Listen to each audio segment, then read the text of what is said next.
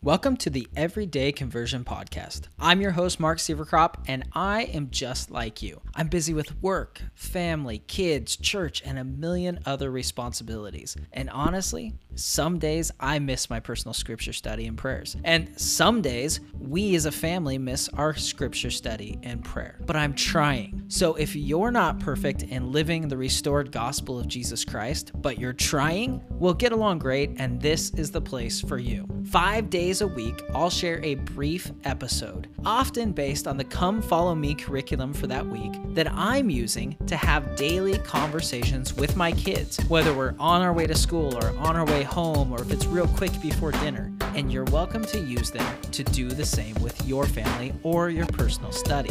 Just know that the views and opinions I share are mine alone and do not represent the official doctrine and viewpoint of the Church of Jesus Christ of Latter day Saints. Now let's jump right in with today's episode.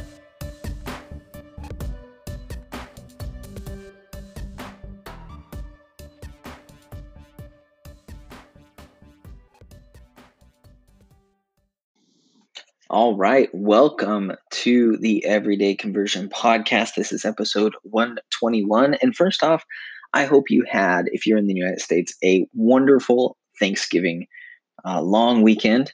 Um, I hope you got to enjoy some time with some family and think about what you're grateful for, what you appreciate, and then begin transitioning into the Christmas season. I, on the other hand, was sick on Thanksgiving. So, you know, I, I woke up Thanksgiving morning. Um, I didn't sleep very well, uh, but I woke up and I wasn't feeling terribly. So I started writing down my list of 10 doctrines and uh, teachings of the church that I was grateful for. And then I was going to write down also 10 scriptures that I liked, and I was going to record an episode and share those with you on Thanksgiving. Um, and the longer I sat uh, studying, the more I just felt really terrible. And I ended up putting my putting my book down, my scriptures down, and laying on the couch. And I did that from about 6:30 until Mm, the next morning about 6.30 so uh, i apologize for not getting that that um that episode to you. I really was intending on doing it. Um, but i got to spend it on the couch instead. And my family got to enjoy thanksgiving uh, without me at at our family's house. So that's that that that that happens sometimes and for me it's the second year in a row that it's happened that i've been sick on thanksgiving so um, it is what it is i'm feeling better now um, but it was a little bit not fun for a while there. All right, so today, this week, we're in uh, First John, Second John, Third John, and Jude, and there is a really cool thing that I'm excited to talk about in Jude. I think it's in Jude. Yep, uh, but we'll get to that later. We'll talk about that later this week. Um, it's something I, I, picked up on my mission and I noticed, and I was like, what the heck does that mean? And I finally found a quote from, uh, I think, Elder McConkie that describes what it's about. So we'll get to that, I promise. That'll be one of the episodes this week. Okay. So, First John, I read chapters one and two this morning, and I really, really enjoyed them. And one of the things I realized was, you know, this is following in the veins of James's uh, epistle and this idea of the importance of living a Christ like life, not just proclaiming a Christ saved life. And, um, you know, it's, as I was thinking about it, I realized, you know, all of these epistles are the apostles frantically trying to keep the church together. You know, they're, they're spread out. Um, it's hard to communicate with them. It's only by letter. It's a long time to travel between the churches. Um, you know, they're trying to deal with, you know, people bringing in their old beliefs uh, from you know Hebrew times, from from Old Testament times, people who are uh, Gentiles who uh, have pagan beliefs, you know, maybe worshipped other gods and everything, and so they're trying to keep the church together, and that's what Paul and James and Peter and John they're all trying to do with these letters is keep the church together, and and I, I find it interesting, and it, it makes sense that the focus of James especially and John especially and, and Paul uh, and Peter certainly to an extent as well that they focused on the importance of living a Christ like life, not just proclaiming a Christ saved life. And, you know, chapter one of John, uh, the thing I love about it is John makes it very clear. And I, I never noticed this scripture before. Uh, but in verse 5, he says, This then is the message which we have heard of him and declare unto you when I read that, I said, "Ooh, I should pay attention. I should I should perk up and listen to what this message is because John, you know, greets them and then he says, "Look, this is this is the message that we're supposed to share with you." I'm like, "Well, I better listen to see what that message is." And he says that God is light and in him is no darkness at all. And then he goes into this idea of, of needing to walk in the light. And he says, if we say that we have fellowship with him and walk in darkness, we lie and do not tell it, do not do not the truth. But if we walk in the light and he is in the light, we have fellowship one with another, and the blood of Jesus Christ, his son, cleanses us, cleanseth us from all sin. And you know, it's it's that idea. So the message to me was, um, you know, God is light, and if we want to be with Him, we must also gravitate towards light. You know, we can't be light all the time. You know, um, God is light. You know, He all good emits from Him, all light emits from Him. But for us, we need to be striving to be light as much as possible. And when we aren't able to be light, to be perfect, we need to be gravitating towards it. We need to be moving towards it, which know reminds me of of something that that I always remember. I think I, I read it in Believing Christ, um, or I got the idea from Believing Christ. I don't know that that Stephen Robinson says this specific thing, and I'll put the link to that in the show notes at everyday everydayconversion.com forward slash one two one. The link to that book. It's a great book. If you haven't read it, I highly recommend it. But just this idea of, you know, it's not it's not important where we are on the path it's important which way we're facing um, and that's why i say gravitating towards the light you know are we are we moving towards the light are we moving away from the light you know are we drawn to light or are we drawn to darkness which way are we facing what how is how is our life oriented um, and that's that's the most important thing. That's really what what john's talking about. And then i also found it interesting that john spends let's see verse chapter 1 is 10 verses long. And he spends i think two let's see three of those just just a few verses talking about um, kind of the negative side of it. Um, you know so he says in verse 6 if we say that we have fellowship with him and we walk and walk in darkness we lie and do not the truth and verse 8 says if we say that we have no sin we deceive ourselves and the truth is not in us and then verse 10 it says if we say that we have not sinned we make him a liar and his word is not in us but the majority of the chapter is talking about the positive side of being light, of walking in the light, of of, of uh, having fellowship with one another in the blood of the Savior, that you know, um, being forgiven of our sins.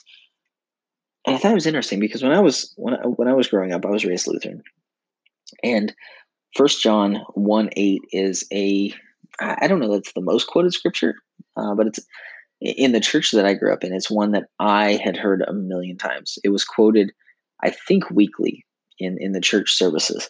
You know, if we say if we say that we have no sin, we deceive ourselves, and the truth is not in us, and that's true. But it's also the negative side of it. You know, on either side of that verse are these wonderfully uh, positive and encouraging, and um, you know, pulling us towards the Savior verses. You know, verse 7 if we walk in the light and he is in the light, we have fellowship one with another, and the blood of Jesus Christ, his son, cleanseth us from all sin. And then verse 9, on the other side of verse 8, says, If we confess our sins, he is faithful and just to forgive us our sins and to cleanse us from all unrighteousness. I just thought it was interesting. It's this interesting dichotomy. You know, John goes back and forth between the positive and the negative. And it's so easy for us to start focusing on the negative and saying, ah, you know, if, if we if we don't recognize our sins, then you know we're terrible people and we we deceive our own selves and we lie to God. And um, but on the other side of it, it's like, look, when we confess, when we repent, when we use the atonement, look at the wonderful things that can happen. And I think sometimes we need to be reminded of that in our own lives. That yes, we make mistakes, but but how wonderful is it that we can be forgiven of those mistakes, that we can uh, be cleansed of our mistakes. So then we jump into chapter two, and chapter two uh, continues on this same vein. Um, you know, John ta- starts talking about abiding in Christ. Uh, verse 6 says, He that saith he abideth in him ought himself also so to walk, even as he walked. Um, you know so he's, he's again saying look you know if you say you abide in christ if you if you proclaim a christ saved life then you should walk a christ like walk and then i never noticed this before but in verse 17 first john chapter 2 verse 17 uh, the the phrasing is is very similar to matthew chapter 7 the sermon on the mount so uh, First John two seventeen says, "And the world passeth, and the world passeth away, and the lust thereof. But he that doeth the will of the of God abideth forever." And then if you jump back here to Matthew seven, if I can get to my scriptures here. Matthew seven twenty one says, Not everyone that saith to, unto me, Lord, Lord, shall enter into the kingdom of heaven, but he that doeth the will of my Father, which is in heaven. So Christ said, you know, only those that doeth the will will enter into the kingdom of heaven. And in in uh, First John it says, those that doeth the will of God abideth forever. So they remain with Him forever. I thought that was interesting as well. Um, let's see, what was the other thing I noticed in in chapter two that I really liked? Oh, uh, verse twenty eight. Uh, says, And now, little children, abide in him. So there's that idea of abiding again um, abide in him that when he shall appear, we may have confidence and not be ashamed before him at his coming. And when I read that, it immediately made me think, and it's one of those where I'm like, man, I'm surprised that's not a, a footnote, you know, one of the footnotes, because it wouldn't make sense for it to be a footnote to reference to another scripture. So I have to make footnotes of my own. Um, and the footnote I made was Doctrine and Covenants 121, verse 45 where it says in part, Let virtue garnish thy thoughts unceasingly. Then shall thy confidence wax strong in the presence of God. Um, so, just this idea that we can have confidence and not be ashamed when we see the Savior, and how, you know, sometimes that seems so hard to do. You know, I, I know I struggle with that. It's like, man, I can't imagine that I wouldn't be terrified and, you know, be afraid that I had I had not done everything I could, and I wasn't perfect when I stood in the presence of the Savior. But here in First John, as well in um, section one twenty one, and also if you look in Hebrews four sixteen, here let's jump back to that one real quick. That's another reference I had to write in uh, because it's not in there already. And people put the scriptures together, and they missed a bunch of references. I'm sure there's a reason. Uh, 416 says, Let us therefore come boldly unto the throne of grace that we may obtain mercy and find grace to help in time of need. Need. So this idea of boldness and confidence, and that's something I struggle with. You know, I really struggle with this idea that I could, uh, you know, approach the Savior and be confident. Um, and I think that's a mindset thing. You know, because I think I don't think we need to. Actually, I know we don't need to be perfect to approach the Savior with confidence, but we need to be doing all we can. Um, I remember when I when I first got my temple recommend, when I was getting ready to go to, to receive my endowments before my mission, I, I went to, to do my temple recommend interview with the stake president, and it worked really well because my real good friend in high school, his dad was the stake president, so I went to his house.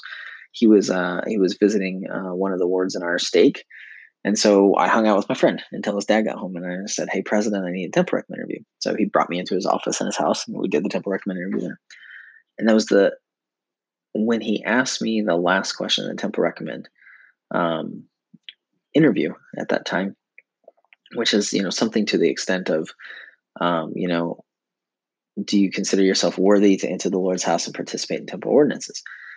I hesitated and I said, I, I don't, I don't know. I don't, I, I mean, no, I don't know. And he stopped and he said, if you have answered all the other questions right, and you have, then you are worthy and you can you can confidently say that and so i think it's you know with this idea of of, of we can have confidence and not be ashamed before him you know i've always since that time used the temple recommend interview process as kind of my barometer of, of how i'm doing you know because you know as we know when we enter the temple uh, it's the lord's house and we know that as we go through the endowment we are, are figuratively entering into his presence and the the threshold that is set for that is the temple recommend and the temple recommend process.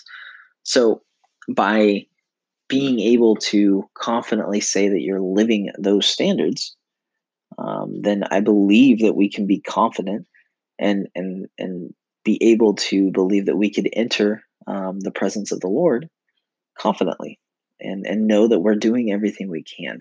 Are we perfect? No. Do we have work to do? Absolutely. You know, do we need to continue striving to be more Christ-like? Absolutely.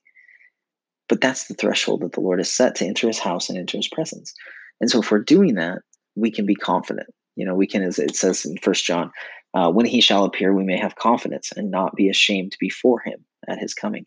And that has been a huge comfort to me, knowing that there's a level, a, a, a standard that has been set. Not that I can rest my laurels on afterwards, but a standard that's been set. If I'm doing that, I'm on the right track.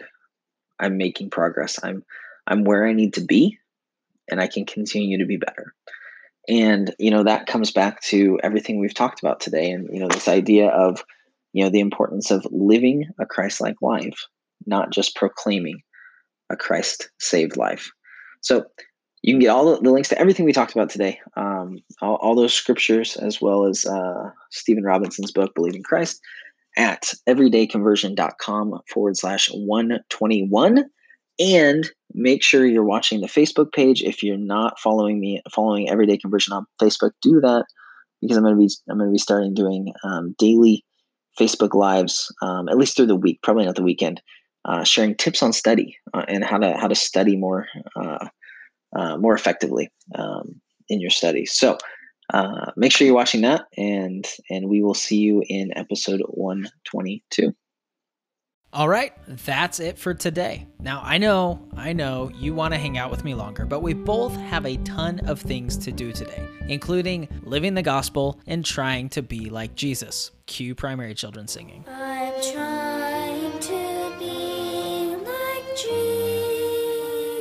Jesus.